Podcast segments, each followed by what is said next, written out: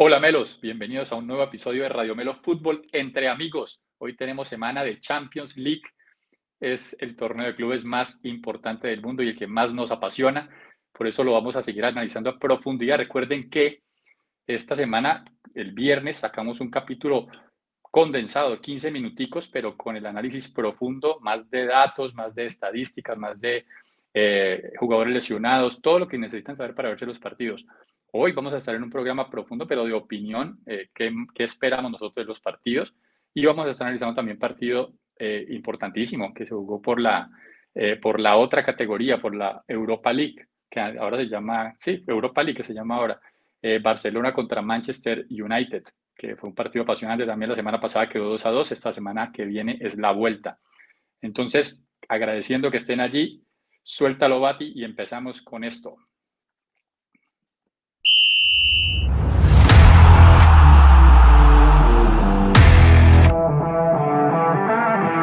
Disfrutas hablando de todo lo acontecido en el mundo del fútbol, este es tu canal. Ni expertos ni periodistas, solo un grupo de aficionados que disfruta del fútbol igual que tú. Aquí comienza Radio Melo Fútbol entre amigos. Bienvenidos al show.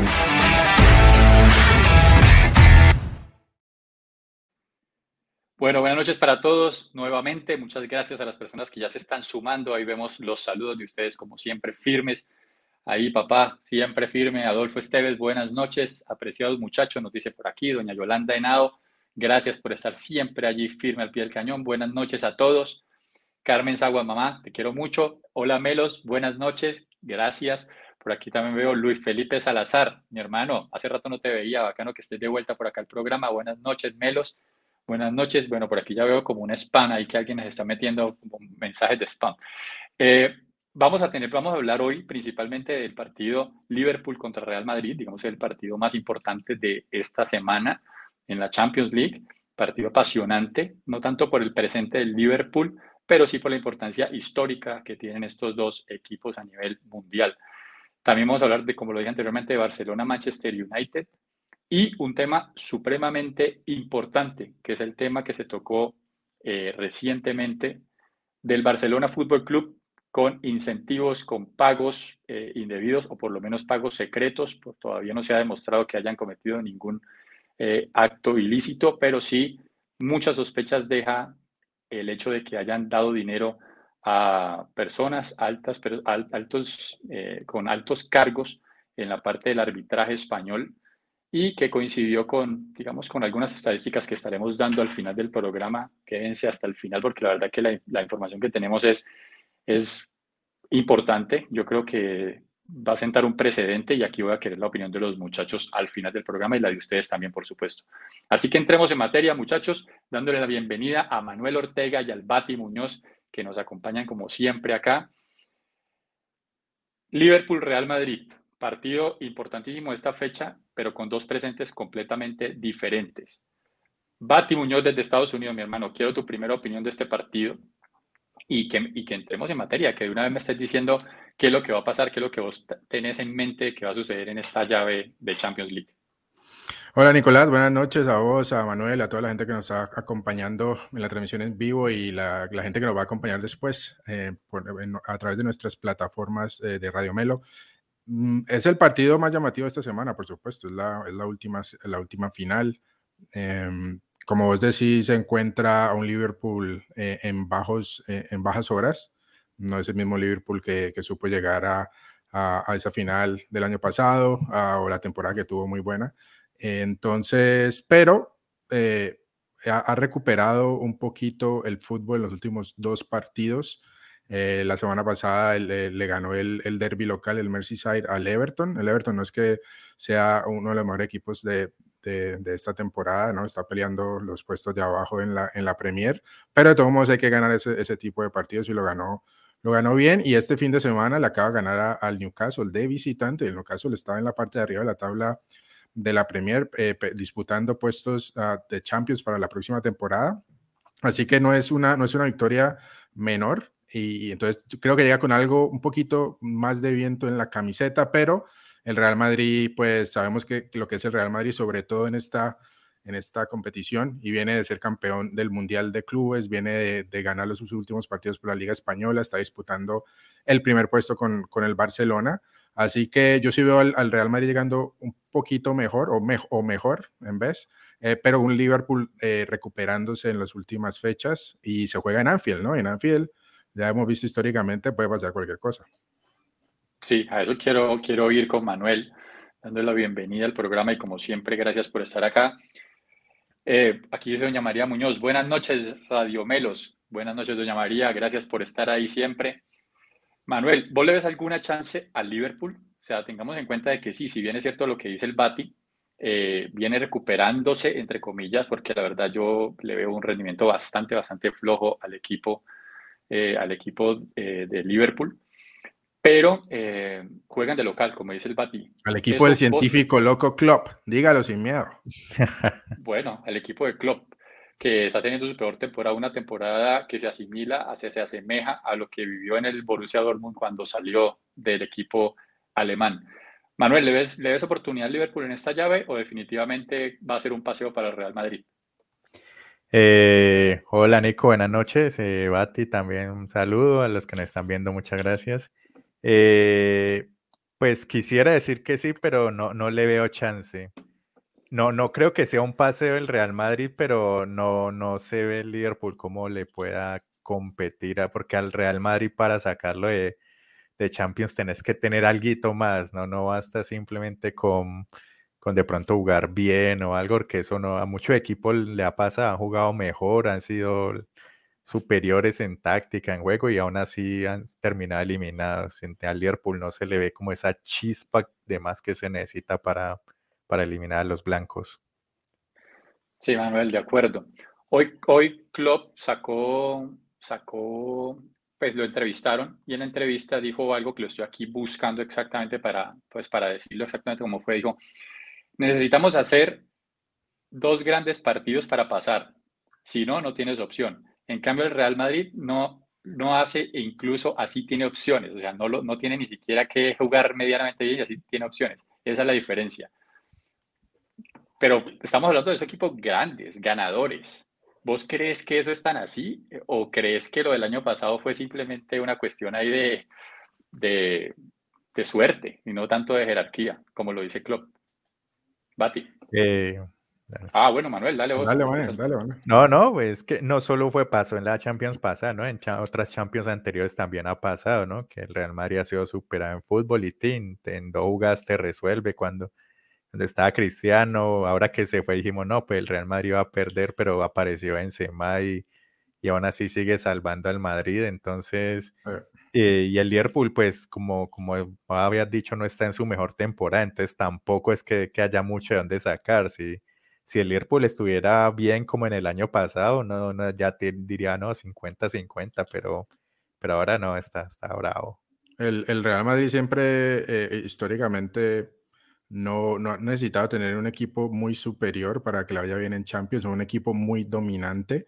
Eso siempre es la historia que le comparan al Barcelona. El Barcelona para ganar la Champions tiene que tener un equipazo que domine todos los frentes.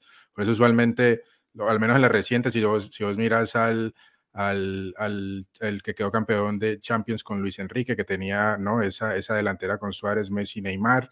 Eh, ganó una, un, triplete ahí, el de Guardiola, se paseó toda Europa, ganó un sextete. Son equipos de época cuando el, Barcelona gana la Champions. En cambio, el Real Madrid no necesariamente tiene que ser tan dominante, no tiene que ser el primero ni ganar la liga local y puede llegar a ganar la Champions. hemos visto varios ejemplos, me acuerdo mucho del, del 98 cuando le ganó aquella final a la, Juventus y, y, en la liga creo que ese año ni la ganaron y la Juventus tenía muchas más estrellas y con un gol de Mijatovic al final ganaron. Eso es lo que es jerarquía y eso es lo que yo creo que se refiere Klopp, que el Real Madrid tiene, tiene ese, ese algo extra que yo creo que ningún otro equipo europeo lo tiene por esa, ¿no? O sea, Prosapia, de, ser el equipo, el mejor equipo del, del siglo pasado y el, mejor, el equipo con más eh, campeonatos de Champions. Entonces, yo, yo estoy de acuerdo con lo que dice Klopp, tiene que tener unos partidos muy buenos, no solo de local, sino de visitante, y hasta el final, que eso es lo que vimos el año pasado, como lo que se refería Manuel contra el PSG, contra el Chelsea em, y contra el Manchester City, que se vieron eh, dominados por grandes partes de esos enfrentamientos,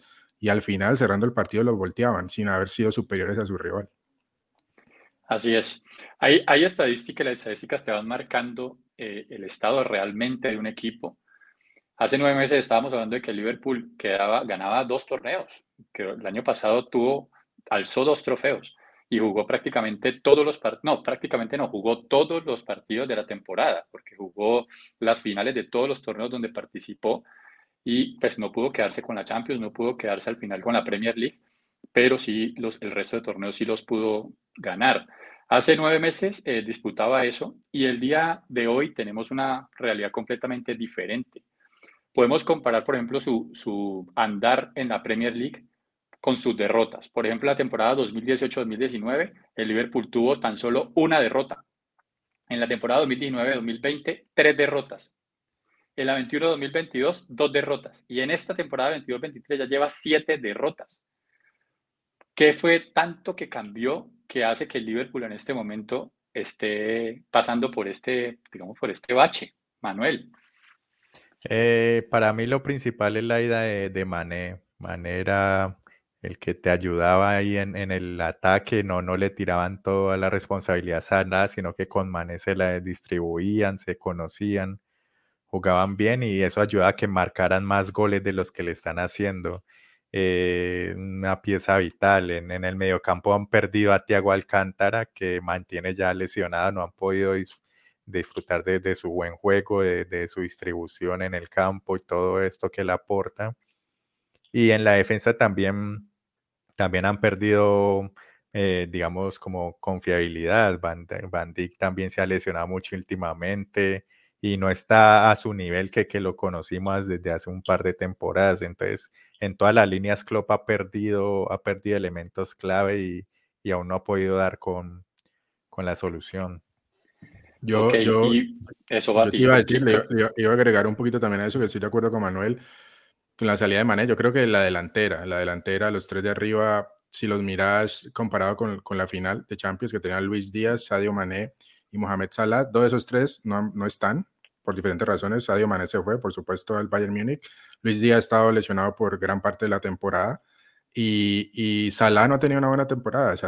usualmente Salah no te perdonaba. Y no sé si es porque perdió la, eh, a su compañero que lo entendía y se creaba muchas opciones con esa, ¿no? esa mancuerna entre Mané y Salah y perdiéndolo a él.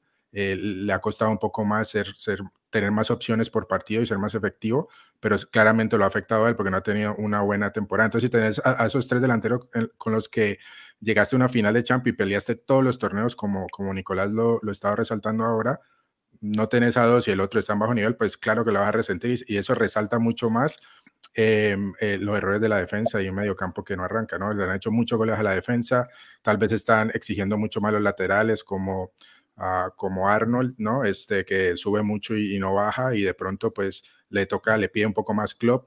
Eh, no sé, entonces eso, uno destaparte los pies para taparte la cabeza.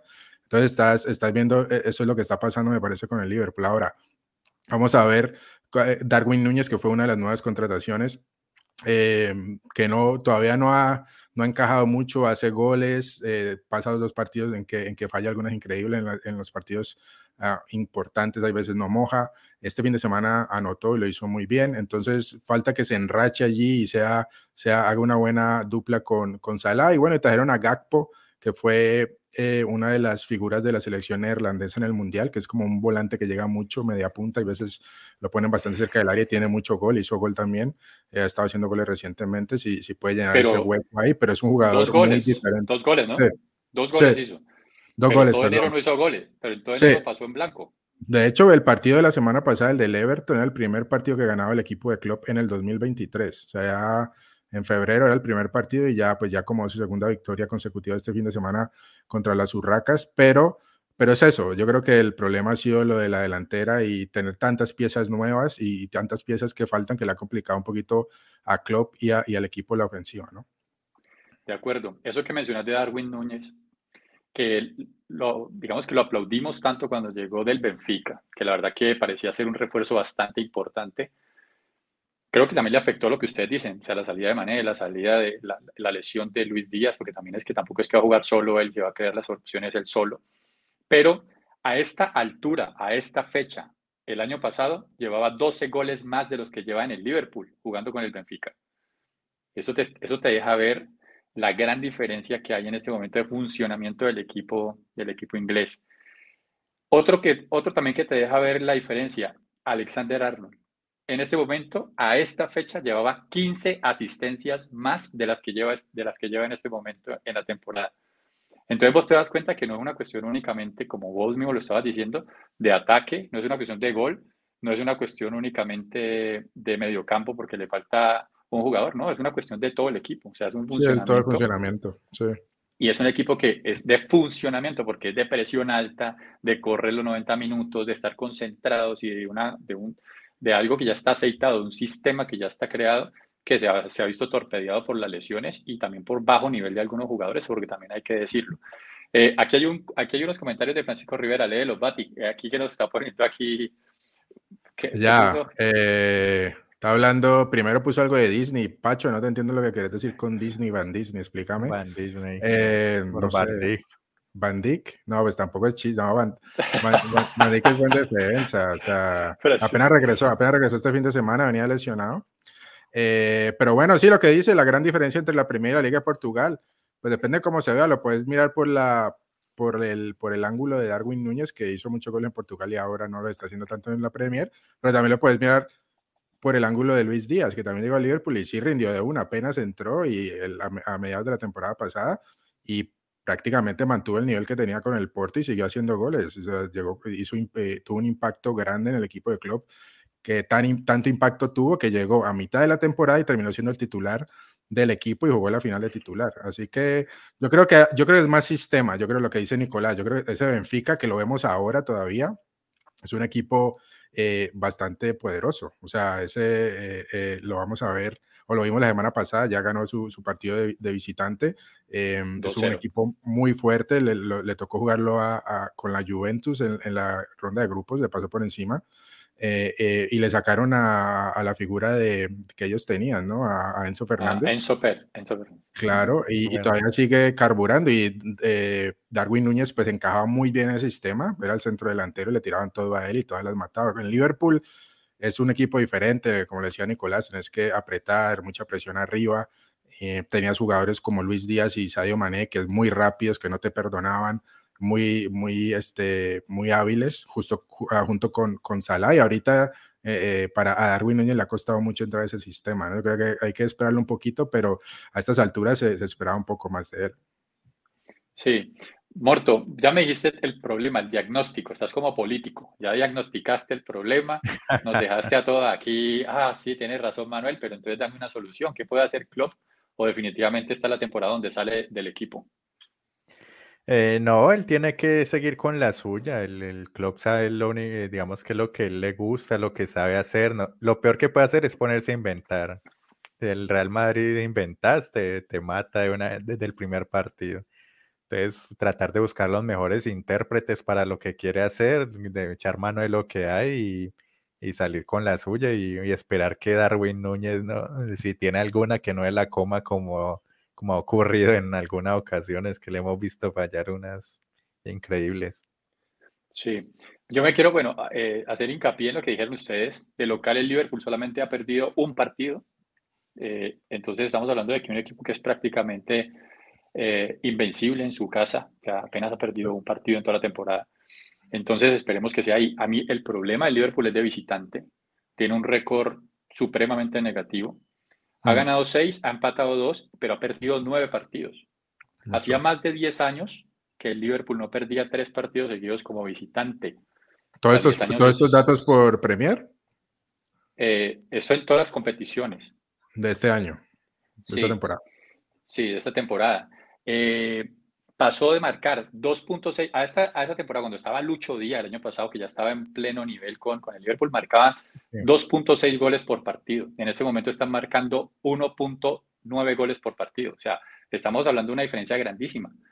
O sea, yo sé que son datos, eh, digamos, estadísticos y que a veces cuando, cuando se tiran como al aire, como que no dicen mucho, pero si vos comparas la situación actual del Liverpool y comparas, lo comparas con estos datos, te das cuenta de que hay una razón evidente.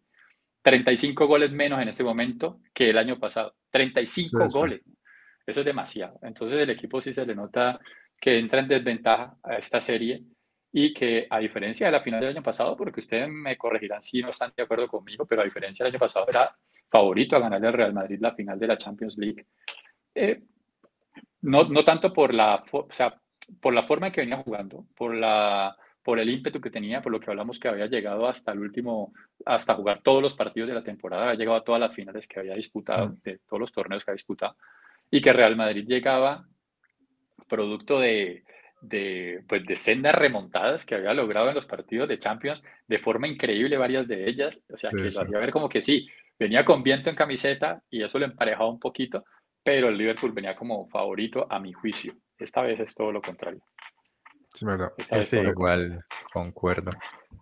Si querés, eh, querés, no sé, querés que repasemos la, las, las, las, posibles formaciones, al menos. Sí, por favor. Empezar con la, con la del Liverpool. Em, bueno, al parecer entonces jugaría con, por supuesto, con Alison Beck. Bati, recordemos que ese partido es mañana.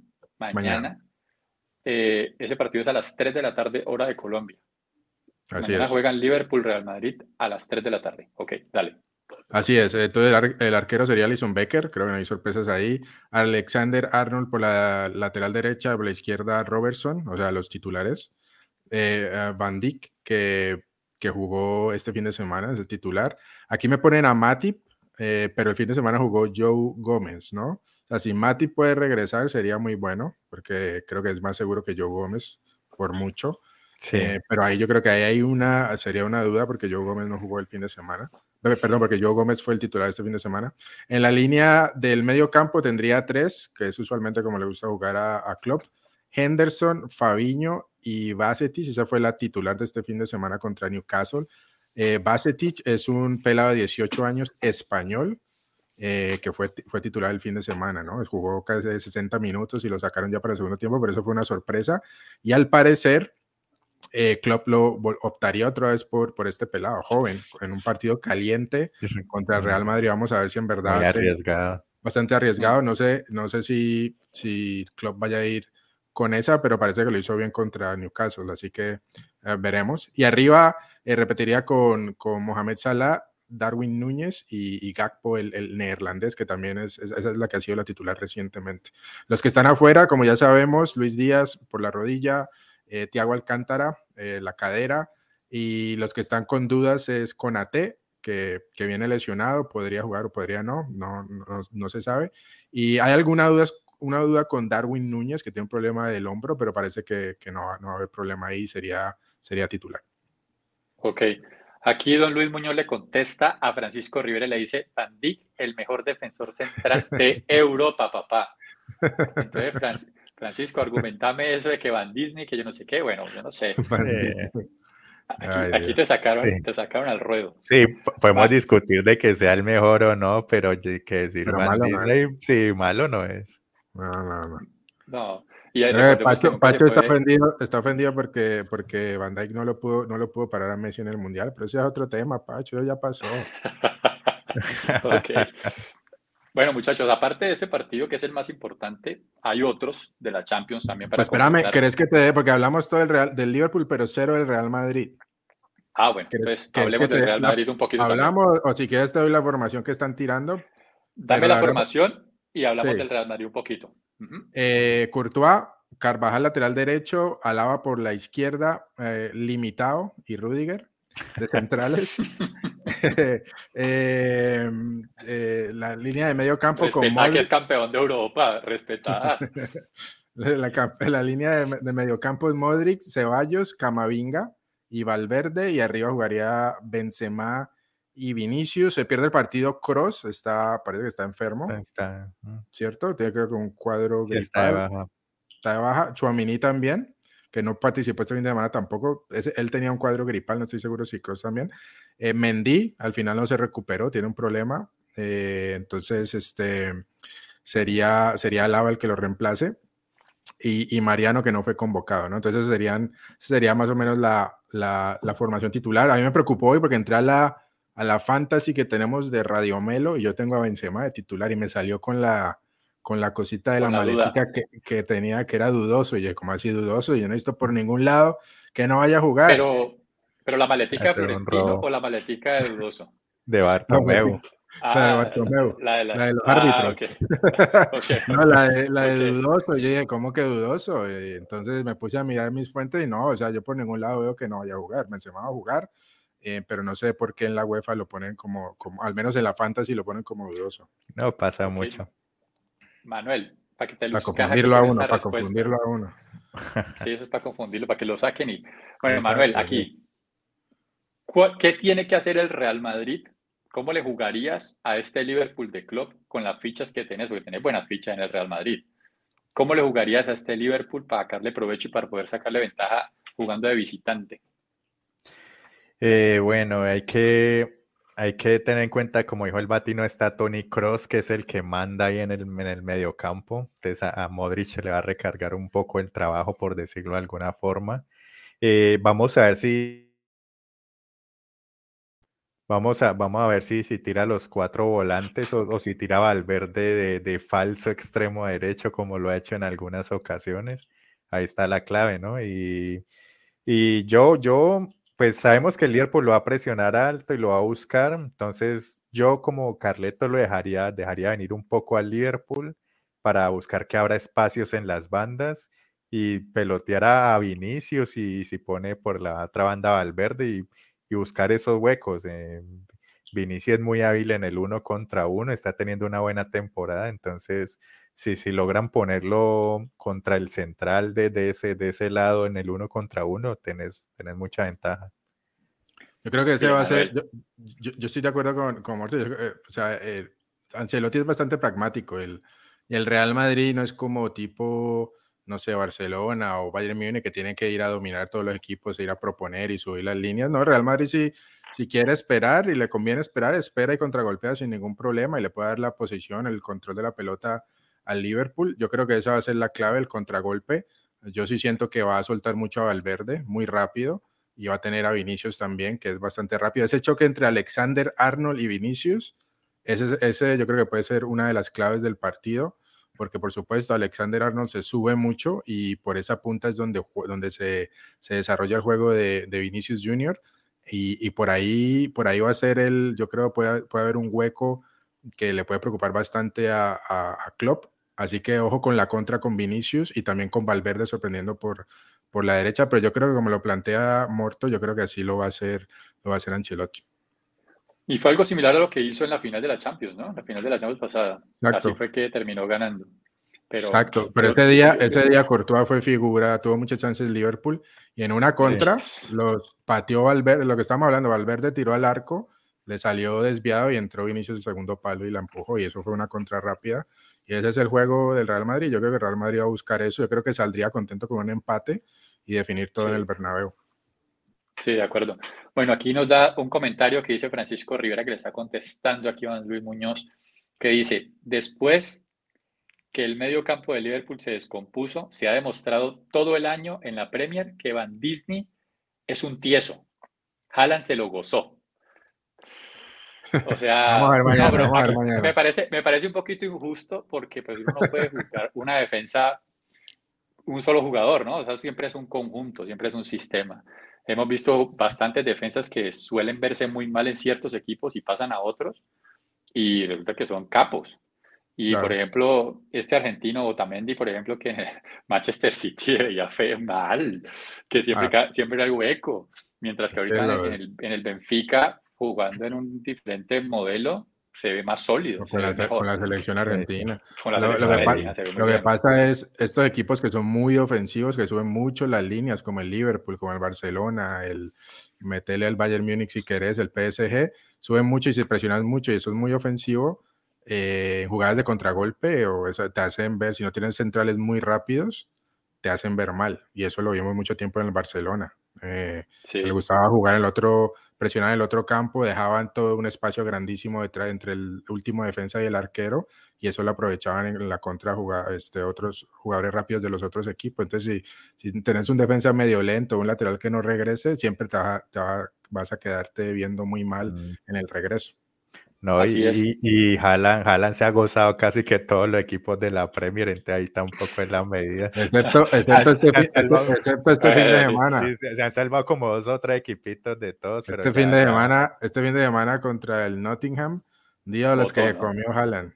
Uh, se comió uno y, al final, y al final lo, lo terminaron pagando. Iban para goleada 3-0 mínimo y en la última les empataron y ahí perdieron ahí este, distancia con el Arsenal en el primer puesto de la Premier. También hay otros ejemplos de jugadores, por ejemplo, como Jerry Mina, que en el Barcelona con ese esquema se veía mal, y en el, y en el Everton con un esquema totalmente diferente también se ve mal. Entonces, tenemos ese tipo de jugadores también. Se ve muy lesionado. Aquí, está Diego Esteban Medina, parte del staff de Radio Melo. Mi hermano, gracias por estar ahí presente. Dice, hace una propuesta aquí. Si pasa el Liverpool, Juan Fernando Avilés, que nos ha acompañado también en Radio Mero en algunos capítulos, en algunos episodios, hincha a morir del Real Madrid. Entonces dice, si pasa el Liverpool, Juan Fernando Avilés canta You Will Never Walk Alone. Y si pasa el Real Madrid, Morto y el Bati cantan el adueto, el Alá Madrid. ¿Qué dicen ahí? Eso, lo tiene que cantar el hincha del Liverpool, o sea, Diego, claro, Diego el, el, Madrid. Nosotros no somos hinchas del Liverpool. Claro, se supone que él, el hincha del Liverpool, es el que tiene que hacer el un, super, un super hincha del, Real Madrid con un super hincha del Liverpool. Claro, no, no, tiene sentido, ¿no? Yo me voy a, entonces listo, entonces yo, Diego, que fue el que lo propuso, y menos que él es porque él está dispuesto a hacerlo. Entonces queda casada la apuesta, yo me comprometo a hablar con, con Juan Feravilés para que también, para que haga la contraparte de la apuesta. Pero espérate, ¿eso es de partido de mañana o toda la eliminatoria el que pase? No, hagamos dijo, toda la eliminatoria. Él dijo, pasa, si pasa. entonces, tiempo, lo podemos, podemos subir el reto, mandar un videito a Juanfer y que aceptándole y que Diego mande y lo subimos a YouTube con la, con la apuesta. Eso. Aquí dice, ¿qué, ¿qué, pasa? Que dice aquí César Channel, dice, ¿qué pasa que ya no invitan al Calmas? No, pues el, el hombre sacando la responsabilidad, sacando el cuerpo a Radio Melo, no, mentira, está trabajando, tiene turno a este momento justo los lunes, entonces no puede participar, pero mire que ahí está pendiente. Ojalá el jefe no lo vea por acá. Calma sale en los partidos de eliminatoria de la selección Colombia, eso no se los pierde porque él tiene que llegar a calmar. De ahí fue donde salió, ¿no? Calmarnos con Reinaldo, con los siete partidos que no hacíamos goles y eso. Con, ahora va a ser con Lorenzo. Y en el episodio del viernes, que les recuerdo que ya está subido en YouTube, que es un video cortico de 15 minuticos, súper condensado, ahí sale Calmas perfectamente con toda su, con toda su energía para, para darnos toda la, toda la introducción de su... El jugó juega el Napoli, ¿no? Juega el Napoli. Napoli también juega mañana contra el, Frankfurt. Contra el, contra el Frankfurt. y ese partido también es a la misma hora, es la misma hora del Real Madrid-Liverpool, o sea que eso no lo va a ver casi nadie, pero el Calmas, el Calmas va a estar para analizarlo en el próximo video corto de Champions League. Los partidos del miércoles que se complementan son el Leipzig contra el Manchester City y el Inter contra el Porto, partidazo. El sí, no, lo va, no lo va a ver nadie, todo, para el del City. Exacto, sí. no, o sea, decime cuántas Champions hay entre el Leipzig y el Manchester City. Decime, Morto, contestame esa ah, pregunta. Pero la, la, la, gente, la gente no ve eso. Cero, la respuesta es cero. ¿Cero? ¿Y cuántos hay entre, entre Inter y Porto? Cero. ¿cuántas, hay? ¿Cuántas hay? El Porto, ¿cuántas tiene? Tres, ¿no? Tres, o cuatro. Tres, tres, dos y uno. El, Inter tiene tres. Y el, Inter y el Porto, tiene uno. entonces cuatro. Cuatro. ¿Porto tiene uno? Tiene más. Creo que. No me acuerdo ya. La de que ganó Mourinho, ¿no? La que ganó Mourinho, sí, pero no sé si antes había ganado. Tal vez de pronto algún. No, la, antes creo que ganaba el Benfica. Benfica, el Benfica con, con, Eusebio, sí. No, el Benfica los, de los 60 por allá. Eso era Diego, Diego, nos está, Diego, nos está, diciendo que dos. Ah, listo. Porto tiene dos, entonces cinco. cinco. O sea, cinco contra cero. O sea, yo no sé si ustedes verán un partido que es cero Champions contra cinco. Bueno, no sé. En todo caso, ahí ya hablamos de no, lo que pasa, A ver, lo que pasa es que yo creo que sí, yo creo que entre, entre llave pareja, yo creo que el Inter Porto es más pareja, si incluir los dos partidos, toda la llave. Es muy pareja.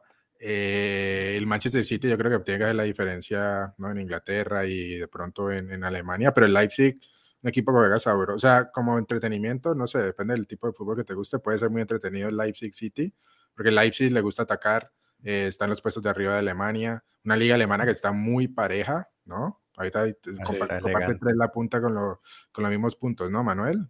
El Bayern. Sí, Bayern, el, el Dortmund y el Unión Berlin mismos puntos, pero por diferencia de gol el Bayern. Y, ojo, el fin de semana, Bayern Múnich y Unión Berlín, el domingo, si no estoy mal. Uy, yo no sabía que este partido era este domingo. Sí, sí, está buenísimo. ese, va a entrar en los tres del Bati seguro. Ya lo, ya lo subrayé. Em, y bueno, sí, o sea, y el otro, pues, yo creo que el Leipzig, Manchester City, yo creo que va a haber mucho ataque, y mucho ida y vuelta. Yo creo que va a ser un partido entretenido. El Inter Porto, yo creo que va a ser más calculado. ¿No? Yo mm. creo que es otro yo tipo de, Yo pienso un partido de resultado corto. Sí, sí, igual. El Porto viene con muchos lesionados, ahí está todo en el videito que hicimos. Mm. En el video, realmente, porque un video serio, un video serio a profundidad, donde analizamos los dos equipos y, y se dijo tal cual lo que pensamos aquí. El jueves hay un partidazo por la Europa League, que es el partido de vuelta entre Manchester United y Barcelona Fútbol Club. Díganme, ustedes dos son hinchas del Barcelona, o por lo menos eh, simpatizantes, como dice Camilo simpatizantes. Eh, ¿qué, ¿Qué le depara el Barcelona en el partido? ¿Sí tiene chance de pasar después del 2-2 del partido de ida en Barcelona? Manuel. Eh, sí, sí, tiene chances, pues ah, el gol visitante, pues ya recordemos que ya no vale, entonces si empata 0-0, 1-1, pues ya, ya habrá prórroga y todo esto, y luego penaltis. Eh, tiene chances, a pesar de que el Barcelona no, no está jugando tan bien como quisiéramos. Eh, mostró pues que tiene, que tiene reacción, se, se vio abajo en algún momento contra el Manchester y, y logró ah, empatar, luego una mano en el área que no pitaron, pero, pero yo creo que sí, sí tiene con qué, es un duelo muy parejo y, y puede, puede clasificar. Sí, en otros, Sí, o sea, el, el principio de la temporada, final de la temporada pasada, en el momento en que el United le pasó al Barcelona en el marcador que iban 2 a 1 y el United estaba para ser el tercero, en, eso, en, épocas anteriores recientes el equipo se hubiera venido abajo, el Barcelona, y seguramente se hubiera dejado golear. Em, pero esta vez lo que dice Manuel, eh, pudo reponerse, empató y tuvo para ganar al final. Creo que, que subió un poquito el nivel, pero tiene algunas bajas eh, que, que, puede ser costosa. Una, la de Pedri, que se lesionó en ese partido. Es un jugador muy importante en el esquema de Xavi, no, no va a poder jugar. Y Gaby, que se hizo, se hizo expulsar. O fue segunda amarilla, si no amarillas. segunda por amarillas. Eh, tampoco puede jugar y esos son dos jugadores muy importantes para, para el desarrollo del juego de, del Barcelona. Y, y, no tiene a Dembélé, ¿no? Que Dembélé yo creo que cuando, cuando juega bien es, muy desequilibrante y, había estado jugando bien con el Barcelona y pues de nuevo se, ha vuelto a lesionar, así que no va a poder ser la partida. Todo eso le cuesta un poquito más al, Barcelona y el Manchester United lo hemos visto, viene jugando muy bien desde que llegó Ten Hag, eh, desde que sacó a Cristiano Ronaldo. Eh... no le hagan esto a Juanfer. Eso es otro tema. Eh, desde que sacó a Cristiano Ronaldo y lo mandaron a jugar a la Liga Griega. Em, no mentiras. El, y el, el, esquema juega muy bien ese equipo y lo vemos que está peleando la parte de arriba de, de la liga inglesa, está ahí. Entonces, eh, y juegan de locales. Así que eh, ese partido, a ver, yo creo que para mí es más interesante que, que el de Liverpool Real Madrid. Ahí las tiro, creo que va a ser muy bueno. Em, de los, de los, si ponen los, los tres partidos de esta semana, no sé si metes ahí a, al del Inter Porto, eh, Liverpool, Real Madrid y Barcelona, Manchester United, yo creo que ese va a ser el más interesante, porque uno de los dos ya va a morir en este partido, así que todo nada, se puede ir a tiempos extra, se puede ir a penales, y seguro es un partido con muchos goles, porque los dos equipos les gusta atacar, los dos técnicos son discípulos de Guardiola, Ten Hag y Xavi, así que ya se sabe más o menos qué tipo de fútbol vamos a ver, y, yo creo que va a estar muy bueno. ojito con Rashford que está en un ah, momento espectacular. entonces cuidado, mañana juegan un amistoso un amistoso, quién sabe, eh, Palmeiras contra otro equipo y me va a decir que es más importante que un partido de Champions League. O sea, estamos hablando de la Europa League. estamos hablando de la Europa League. Yo no, estoy, comparando las competencias, estoy comparando el partido en sí. Eso puede ser un partido claramente de Champions. Barcelona, Manchester United fueron dos finales de Champions en los últimos 10 años, dos finales. Pero no lo es y es un partido que al no ser de Champions pierde relevancia. Eh, de hecho, hay jugadores que es, es, es, un partido de segundo nivel, no está nunca el torneo es de segundo nivel, pero el, torneo es un, y eso hace que el partido no puede estar por encima del nivel del torneo al cual están optando. Entonces, si, juega, si juega un Boca Juniors River por Copa Sudamericana, ¿o no lo ves? Si van yo no con toda la no lo vea, ojo. No estoy diciendo que no lo vean, no estoy que, no lo vean. Que no sea, que, que, pierda, que pierda, no sé, atención, relevancia. No, vos sabes que hay con todo. Así no, se, no sea la Copa Libertadores. Sí, sí, sí. Pero si ganan, lo importante va a ser la victoria contra un rival importante y no que ganaron determinado título, porque el título. Claro, este claro. Yo no, de nuevo, yo no estoy diciendo que la Copa, la Europa League es mejor que la, que la, la, Champions, no estoy diciendo eso, pero el partido, el choque entre ellos dos, creo que es, va a estar buenísimo. O sea, el primer partido estuvo buenísimo. Sí, sí. Ok. don Luis Muñoz dice aquí: los mejores equipos en sus respectivas ligas de fútbol van de primero y América en nuestro torneo picando en punta como mejor equipo. Bueno, un comentario aquí salidísimo del tema, pero bueno, se le acepta. No, mecha, mira la mecha, mira la mecha aquí atrás. Aquí hablando del América, no entiendo por qué eh, un torneo nefasto que tenemos en Colombia y que apenas está iniciando, pero bueno. Nefasto el, también nefasto el Junior. Eh, nefasto. Pues, sí, nefasto. Nefasto el Junior. Eh, y el Bucaramanga empató, ¿no? En Bucaramanga empató con Atlético Nacional. Eh, en una actuación, sí, 1-1. Metió el gol otra vez el hijo de Ángel. Pero bueno, no, nos desviemos, no nos desviemos del tema. Que pintar para el Mundial Sub-20 que ya el pelado que está haciendo goles. Sí, por ahí, por ahí dijeron que no lo llevó por, por cosas de, de vestuario y de camerino, así que esta puede, puede, peligrar también para la ida al Mundial. Mm. Luna, Luna salió a decir que no, ¿no, Morto? Luna salió a desmentirlo, el jugador sub-20 que estuvo lesionado en un par de partidos, eh, salió a decir que no, que eso no había pasado nada entre ellos, pero pues el técnico como que dejó ver que era por eso, tal vez escudándose del hecho de por qué no lo había Hay algo raro ahí, hay algo raro ahí, no tiene sentido. Sí, y también parece exagerado pues porque un jugador viene ahora a meter dos goles, entonces digamos que ya decir que tenía que haber estado, no, pues o sea, todos los partidos son diferentes y y pues un jugador puede explotar en cualquier momento. No, pues cómo lo vamos a exigir. Pede que tiene que llevar a todo el mundo. Pero muchachos, ¿qué les parece el tema de Barcelona? El tema de Barcelona y los árbitros, que a mí me parece mm. un tema bastante, bastante importante y que tiene precedentes en ligas europeas importantes. Recordemos que en el año 2005 la Juventus fue descendido a segunda división de la liga italiana por un caso similar, algo con amaño de partidos, bueno, realmente por eh, arreglar algo con los árbitros, o sea, como darle dinero a árbitros, eh, sobre todo por casas de apuestas, tengo entendido que fue todo ese, fueron, fueron varios equipos también, ¿no? Sí. Y la Juventus fue la que le fue más hondo. Sí, la Juventus le quitaron títulos, dos títulos le quitaron, uno de ellos se lo dieron al Inter, el otro título quedó eh, pues es que gana el Inter, dueño. Eh, Milan estaba ahí metido también en esa colada, le dieron puntos de sanción. Estaba Lazio también, que también le pusieron puntos de sanción. Entonces, digamos que era un tema que, que sea la primera vez que pasa en Europa. Y eso nos pone a pensar, si eso pasa en Europa, ¿qué pasará en América Latina? Donde estamos más acostumbrados a la corrupción, desafortunadamente.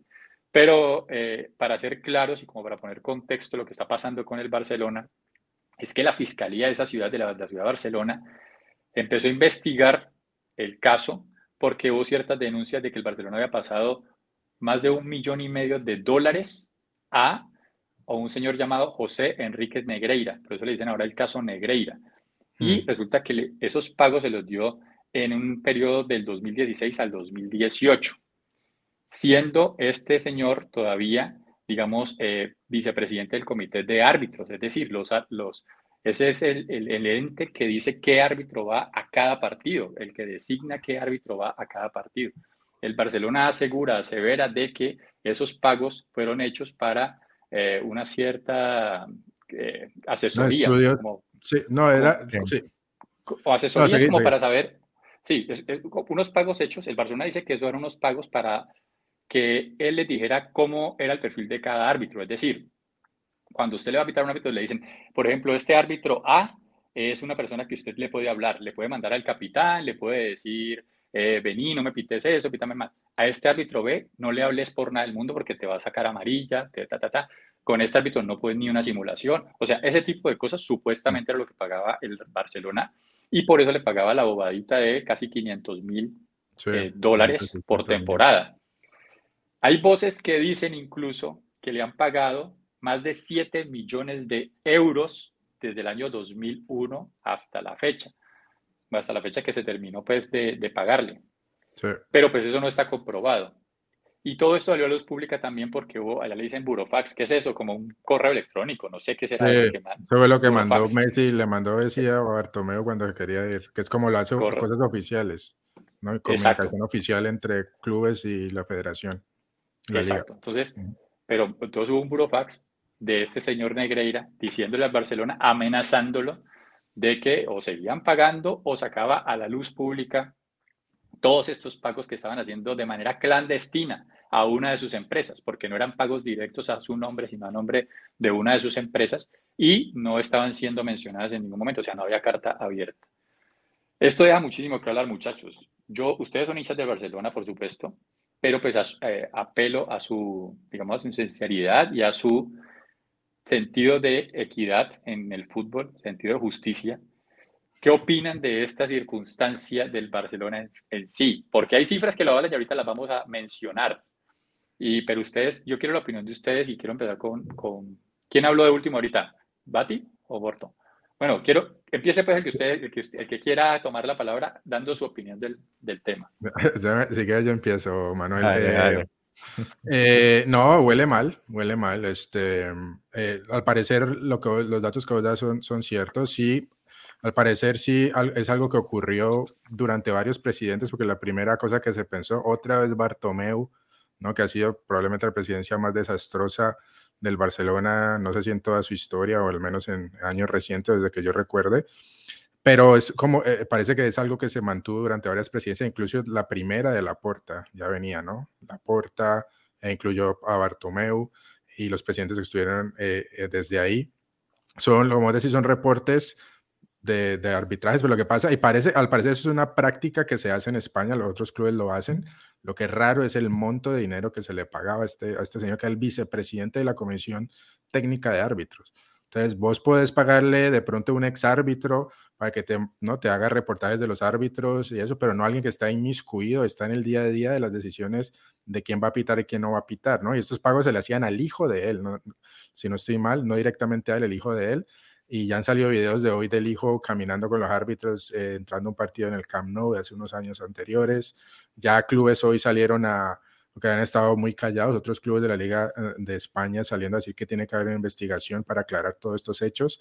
Por ahora, lo único que ha salido son los, los datos que muestran los pagos a, esta empresa del hijo, si no estoy mal, del hijo de Negreira y, pero todavía no se ha podido probar el resto, ¿no? Ya la gente hace conexiones, por supuesto, y es pues lo único uno que puede pensar, si vos estás pagando un monto, un dineral que no, que no es consecuente con el producto que te están vendiendo, eh, pues da a dudas y a pensar en otras cosas, ¿no? Y ese es el problema ahora. El problema ahora es, es demostrar eh, que de, de, este dinero aquí se llegó a cosas acá y que fueron eh, directamente afectados y tuvieron impacto o incidencia en, partidos de la liga del Barcelona.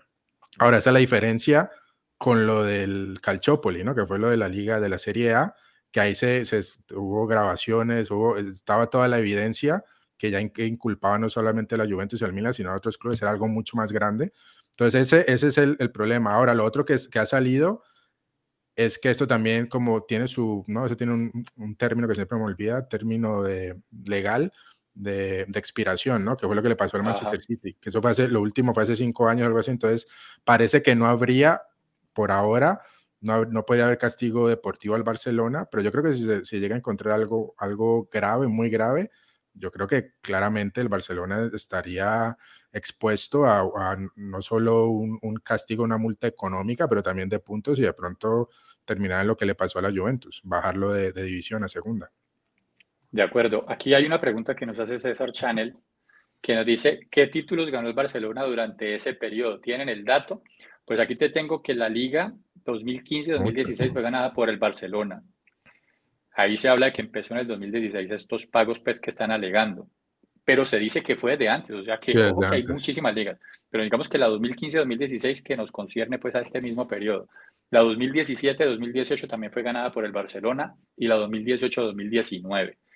En cuanto a Copa del Rey, ganaron la, 2010 la 2015-2016, 2016-2017, 2017-2018. O sea que estamos hablando de varios títulos que ganó el Barcelona. No, el Barcelona ganó muchas, muchas ligas, porque siempre era el empuje de que si el Real Madrid ganaba de Champions, pero el Barcelona dominó la liga como por 10 años. O sea, de los últimos 10 ganó como 7, algo por decir algo. No tengo el número, pero el Barcelona durante esas épocas ganó muchas ligas y Copas del Rey. Sí, voy a leer un comentario antes de darle la palabra a Morto en cuanto a este tema. Alejandro Barón, que nos dice aquí, gracias hermano por estar ahí acompañándonos. Acabo de llegar, pero lo único que sé es que el Real Madrid de 180 minutos solo necesita 15 minutos para clasificar a la siguiente ronda. Vamos carajo. Saludos muchachos, aquí firme. Bueno, gracias Alejandro, mi hermano, sí lo demostraron. El año pasado lo demostraron ampliamente que solamente necesitaban Sí, como 15 minutos me pareció mucho, creo que era menos que necesitaron. Contra Manchester City fueron como tiempo de reposición prácticamente. sí, sí. Manuel, eh, ¿estás asustado porque le pase algo al Barcelona en ese sentido? ¿No te importa o, qué, esperas que suceda con este, con este caso del Barcelona? Pues como dice César Channel, huele feo, esto huele muy feo. Eh, complementando hoy lo que, lo que decía el Bati, hasta sonó el nombre de Gaspar por allá, que como desde esos tiempos, pues, que como que ahí en ese entonces sí lo hacían como era, pues, pagándole a ex árbitro y todo eso. El problema ahora es que le estaban pagando a alguien que estaba activo ahí en, como, como árbitro, ahí influyendo directamente, entre ahí es donde está el, el meollo. En lo, pues, digamos que como seguidor del Barcelona, obviamente uno no le preocupa un poquito, pero igual al fin y al cabo, si, si, la, si, si hicieron esto y se les comprueba que, de que la, la cagaron ahí, de que, de que hicieron algo mal, tienen que, que, asumir las consecuencias. Y no, esto no puede, no puede quedarse así, meterle multa económica, puntos. No, no creo que los, que los bajen a segunda división por el, por el campeonato español. Ustedes saben que allá ellos el producto está como está muy decaído y si llegan a mandar al Barcelona a segunda se les acaba de chuzor completo, pero, pero sí, sí tiene que haber una sanción fuerte en, todos los aspectos. Sí, pero yo no creo que sea tan así, Manuel, porque es que si llega a demostrar, es algo, como te digo, ya, ya hay antecedentes y Juventus fue descendido, el equipo más importante de la historia del fútbol italiano fue descendido a segunda división.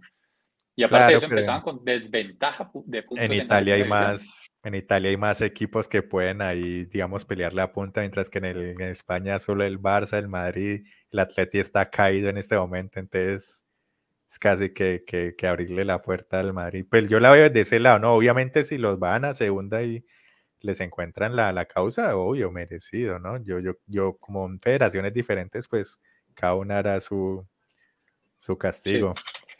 Se habla también de que la UEFA también está al tanto del tema, pues la FIFA y la, UEFA, se habla de que si llega a encontrarse culpable el equipo obviamente sería sancionado con excluirlo de competiciones europeas por un tiempo, no se sabe si una, dos, tres temporadas, pero sí sería excluido, eh, independientemente de lo que decía la Liga Española como, digamos, internamente. Acá hay algunas cifras que hablan de esa temporada, de esas temporadas específicas donde están los pagos a este señor Negreira y está en penaltis. En penaltis cobrados a favor. 33 penales a favor, 3 en contra en esas temporadas donde pagaron a esa asesoría.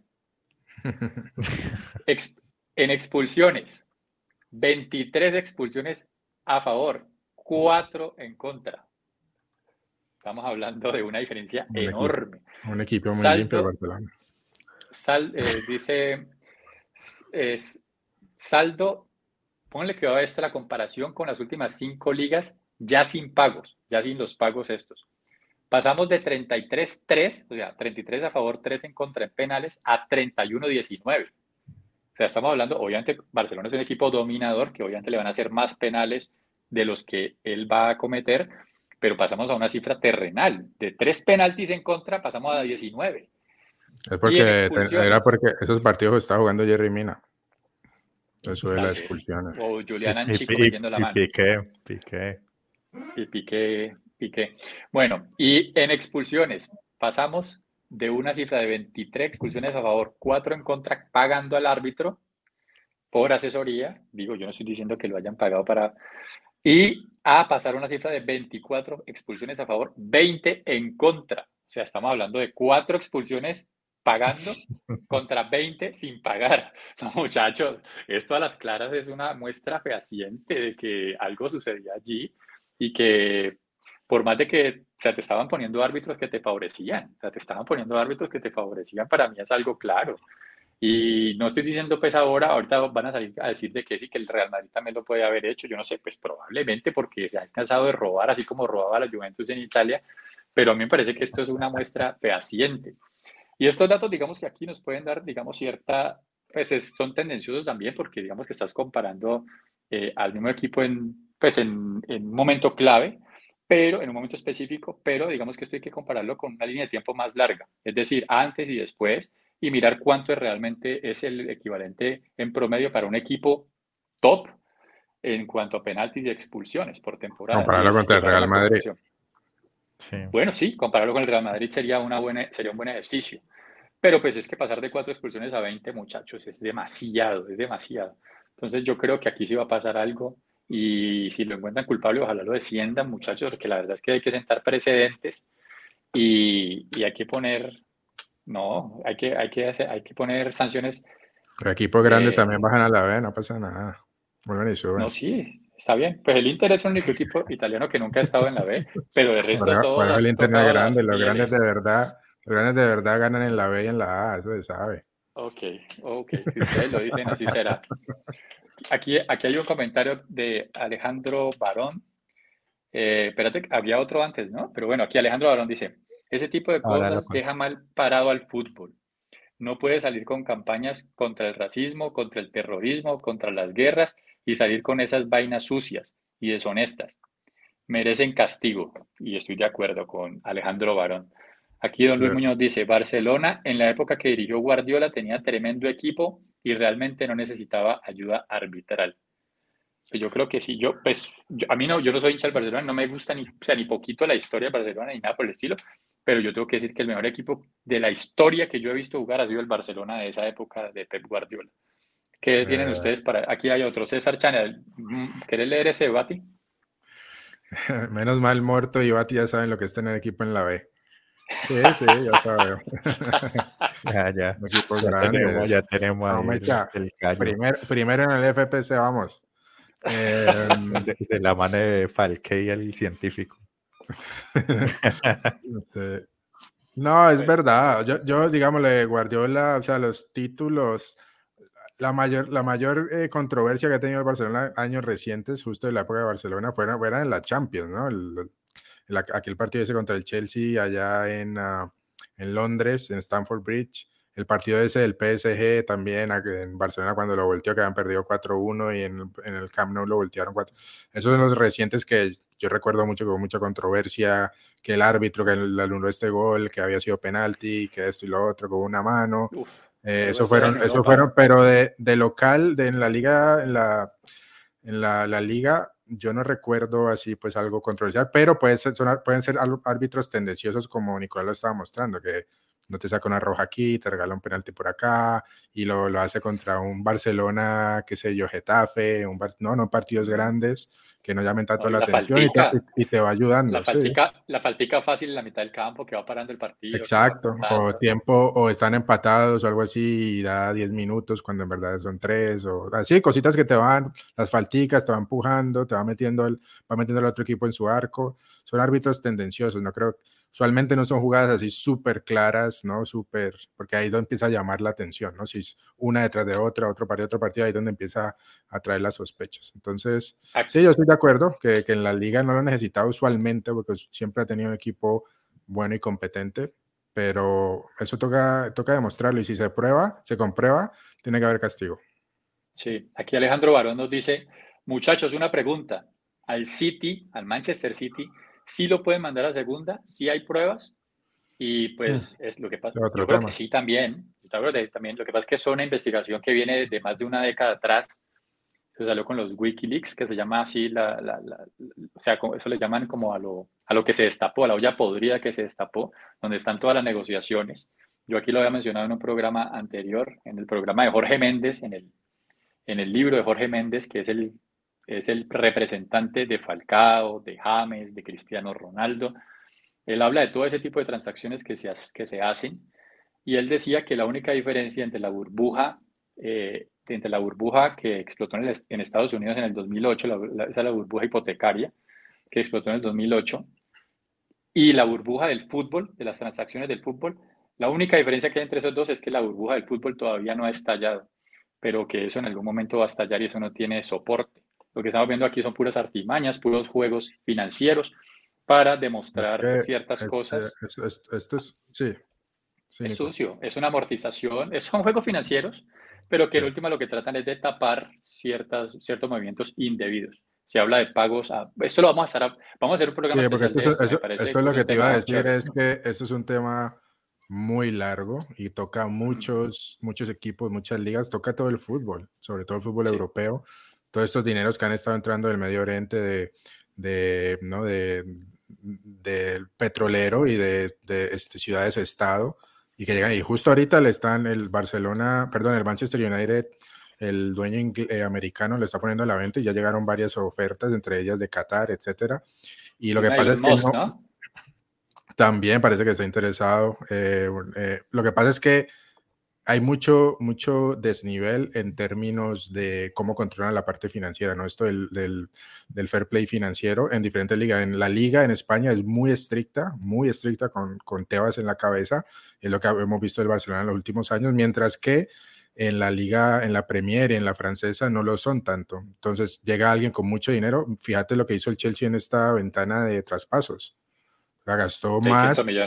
Gastó, más que varias ligas acumuladas en los últimos cinco años. O sea, eso es una cosa de loco. Entonces, mientras, si eso no se controla, eh, la Premier va a acumular y va, va a acumular y a traer todas las figuras y va a dominar todo el fútbol europeo. Porque entonces ya las, los próximos Cristianos y Messi ya no van a poder ir a la liga, ni los Ronaldos van a ir, Nazario a la, a la Serie A, todos van a ir para, para Inglaterra y va a quedarse entre, entre cuatro o cinco equipos que están respaldados por este tipo de dineros y entonces va a ser muy disparejo. Entonces, algo se tiene que hacer, yo creo que estoy de acuerdo con Nicolás, es un tema que da para mucho, porque en eso entra también lo de la Superliga, que es la respuesta de los otros clubes como el Real Madrid, el Barcelona, la Juventus, etcétera, a tratar de ponerle un pare a eso, porque si no, eh, pasa lo que pasa, pasa lo que hizo el Barcelona por mantenerse eh, a competir a nivel europeo, se metió en problemas financieros eh, bajo el mandato de, de, Bartomeu, pagándole dinero a Juventus.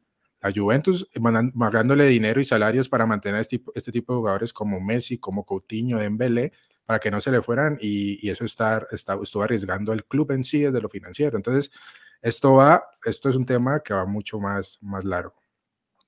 Juventus Ahora, si el Manchester City, el Manchester City sí, o sea, si le, o sea, lo que pasó es el patrocinio, ¿no? Que es, en teoría lo del el, el, fair play financiero es que tus ingresos tienen que cobrar tus costos y tiene que haber como una proporción, pero entonces lo que pasa es que ellos meten dinero por patrocinio de Etihad o de, de estos dineros y lo meten como patrocinio por la camiseta y le pagan mucho más de lo que entonces estás metiendo dinero ahí extra y haces esas artimañas de contabilidad que dice Nicolás también de amortizar.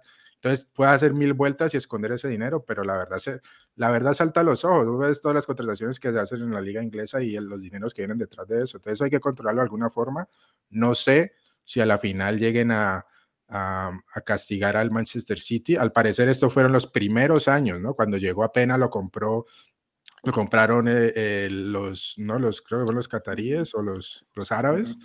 Eh, fue el primer, cuando era, cuando empezó apenas a entrar el dinero, que empezaron a traer las primeras figuras, ahí entró ese dinero así. Ya después, el, este es el argumento del City, después empezaron ya a controlar los gastos de los, los años siguientes, pero eso hay que demostrarlo, ¿no? Esta, esta investigación viene hace como 10 años, los primeros años del Manchester City bajo estos nuevos dueños, y eso es lo que han estado encontrando que digamos que para dar simplemente una, una muestrica de lo que estaban haciendo es, por ejemplo, que le hacen un contrato a Mancini, que era el técnico cuando quedaron campeones por primera vez en esta temporada, pues en esta, en esta nueva etapa del equipo.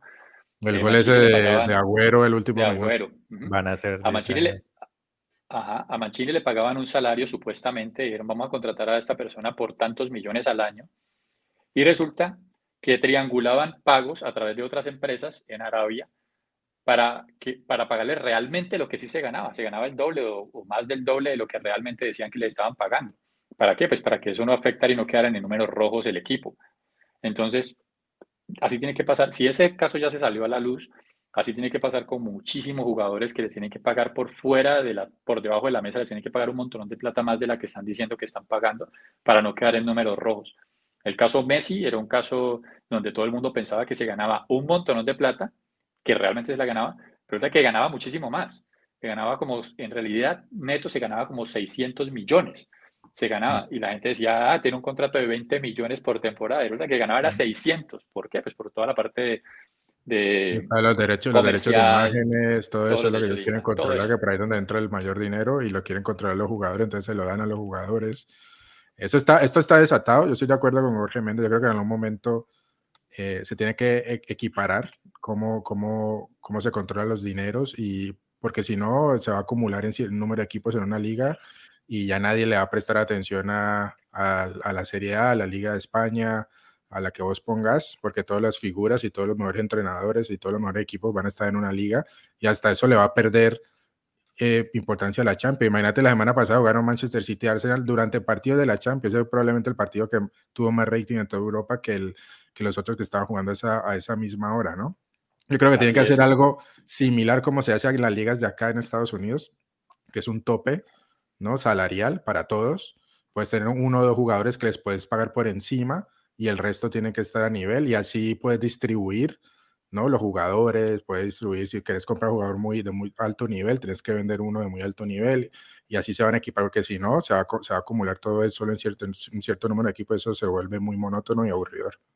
Sí, y lo, pues un dato adicional es simplemente que la, la Premier League pierde dinero año a año, pierde dinero la Premier League. Entonces, algo absurdo de que para nosotros es muy bueno, donde todos los mejores jugadores están concentrados en una liga y cada semana tenemos partidazos, pero que es algo que no se condice. ¿Cómo es que tenés los mejores jugadores, los mejores equipos, las mejores, y resulta que la, liga pierde dinero? O sea, eso no es rentable. Algo está pasando, hay algo raro, hay algo oscuro detrás de todo eso.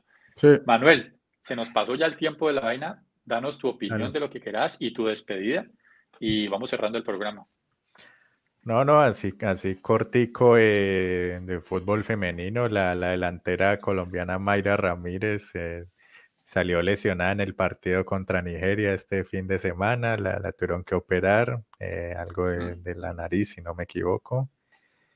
mañana la, selección Colombia juega contra México femenina. espérate, espérate, espérate. Pero se pierde, se pierde algún torneo importante. hay que esperar a ver qué, ¿Qué, dice el dictamen? ¿De cuánto tiempo? Porque ella es buena, ¿no? Ya, es la, la que es fuerte. Es fuerte, es, sabe poner el cuerpo bien, entonces está, jugando en España ahora. Entonces sí, sí, sería una baja importante. Sería una baja importante ahí. Eh, mañana juega contra México en este que están en este torneo amistoso, juegan a las 9 de la noche. Vamos a ver si, si lo televisan o si algo. Ah, bueno, perfecto. Bat, gracias Manuel, como siempre, tus comentarios aquí súper acertados. Postdata, Unión Berlín Ajax el jueves. bueno, bueno, bueno, bueno. Mejor que los de Champions, entonces también, por encima de los partidos de pues Champions, Unión Berlín. Mejor que, mejor que Interporto. Falta de eh, respeto, esto, man. Bati, gracias Manuel, gracias como siempre. Vale. Bati. Nada, no, sí, para resaltar eso, los partidos de la Europa League, aparte de los de Champions que ya hemos resaltado bastante, tenemos mucho fútbol europeo desde mañana hasta el jueves. El fin de semana, eh, como lo mencionaba, el domingo, partido muy importante por la Bundesliga, el Bayern Múnich contra la Unión Berlín, recibe el Bayern Múnich al, equipo de Berlín, está compartiendo, están empatados en la punta, como lo mencionábamos antes, en puntos con el Dortmund, así que es un partido muy, debe estar muy bueno. Y el día anterior, el sábado, tenemos el, el derby madrileño, el Real Madrid contra el Atlético de Madrid, también un partido que puede llamar la atención. Eh, así que el Real Madrid juega su partido de Champions mañana contra el Liverpool y después recibe al Atleti en su estadio en el Bernabéu el sábado. Así que va a tener una, una semana movidita el equipo merengue, solo para que lo tengan ahí en el calendario. Ok. Eh, bueno, gracias también, Bati, como siempre, muy bien. Tenemos un partidazo el día sábado. Juega James Rodríguez contra el líder, es Olympiacos Panathinaikos, clásico de Grecia. Hermano que tiene que salir alguien de los principales eh, derbis del mundo. Andrés Millán. Entonces no se lo pueden perder. Andrés, Millán, este, ya sabes, se paró el día. ya. Está pendiente, se paró el día a saber el partido con muchas ansias. Y un partido que está prácticamente al nivel de los de Champions Nantes Juventus el jueves por la Europa League, 12.45 eh, pm. Entonces, bueno, muchachos. no, te, ya se me olvidó lo que te iba a decir, no sé qué. Bueno, aquí últimos comentarios simplemente para decir, hay que estaban diciendo aquí importante. ¿Quién de la familia de Neymar cumple años en estos días?